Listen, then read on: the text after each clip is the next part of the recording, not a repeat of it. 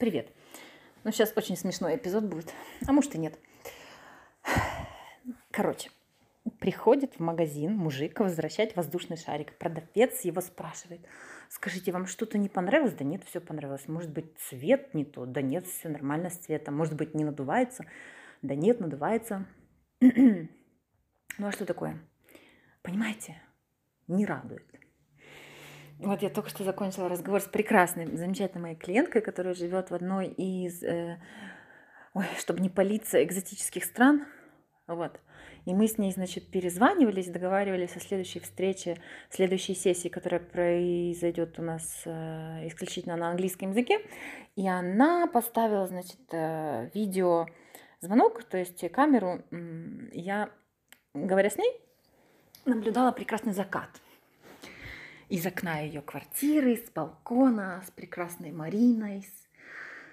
Ну, правда, очень красивая, вдохновляющая такое, вдохновляющая картина.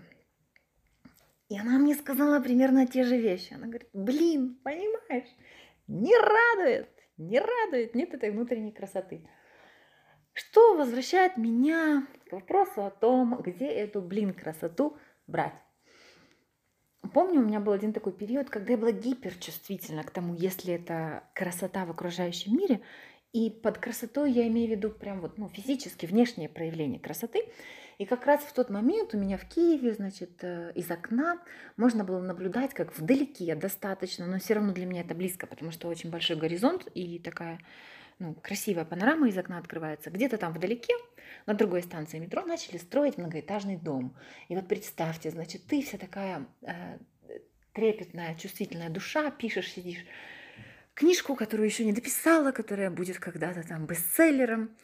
И тут возводят на горизонте это уродище, и тебе так думаешь, пойти бы их всех в тюрьму пересажать, потому что такую красоту, в кавычках, ну, то есть просто нельзя э, возводить. Знаете, вот такой остов. Вот. И эм, э, что хочу сказать, что тогда, в тот момент жизни, у меня было очень дисгармоничное внутреннее состояние, параллельно с тем, что оно очень питало мою творческую энергию. То есть у меня очень классные тексты получались. Но, в общем-то, мира и спокойствия в душе как бы не было. Был какой-то такой надлом, неудовлетворенность. И вот ирония судьбы. Представьте себе, значит, ну, вы все представляете киевский скайлайн, да, то есть это такая, значит, э, если это, допустим, левый берег, то это современная застройка с некоторыми зданиями, там, которые уже пошарпанные 70-х годов, с новыми свечками разноцветными, э, с домами, которые сильно отличаются, допустим, когда их строили в 90-е, либо в 2000-е, да, то есть это уже что-то там менее современное. В общем, такая каша-малаша, архитектура, тут как бы слово рядом не стояло, но тем не менее есть то, что есть. И вот год спустя я смотрю на этот дом, который тогда мне казался таким безобразным островом, как будто, знаете, вот рыбу обглодали, и остались одни косточки. Я смотрю на этот дом, а он, зараза, самый красивый на горизонте.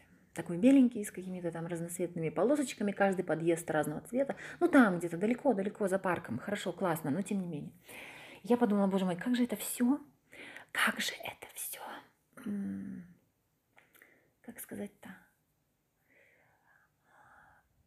Как же эта внешняя красота, к которой мы чувствительны или нет, она, с одной стороны, и объективная вещь, да, где-то в, ну, не знаю, там, галерее Прада или в ботаническом саду рядом с галереей в Мадриде, мне, наверное, и сейчас, в, э, в январе, будет гораздо более красиво, чем э, смотреть на архитектуру, в кавычках, такого красивого, в кавычках, города, да? Но за счет того, что у меня есть внутри красота и наполненность, я это как-то могу терпеть. Меня это не ранит. Я могу это воспринимать. И что подводит меня к основной теме, что, блин, вот вообще внутренняя красота – это величина, которую мы можем сами взращивать.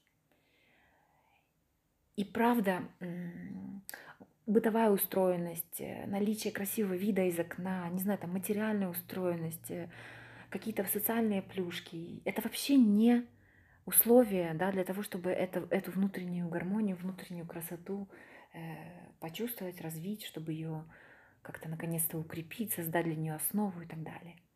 И в этом смысле, понимаете, какая человек, какая, какой человек прекрасное существо, потрясающее, могущественное. Он эту красоту внутреннюю может создать в любом Г.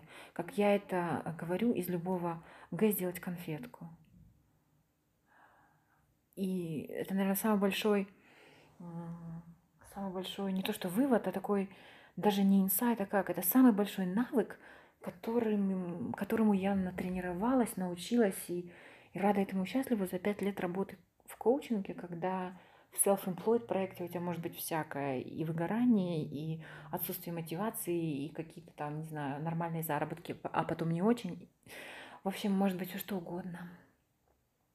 Но эта способность генерировать внутреннюю красоту, она, э, как только она развилась, она дала мне ту дополнительную опору, которая всегда с тобой. И это очень красиво. А закат над Мариной был классный в туман. Я все равно счастлива, потому что есть внутренняя опора и красота. Кайфово, правда? Люблю вас.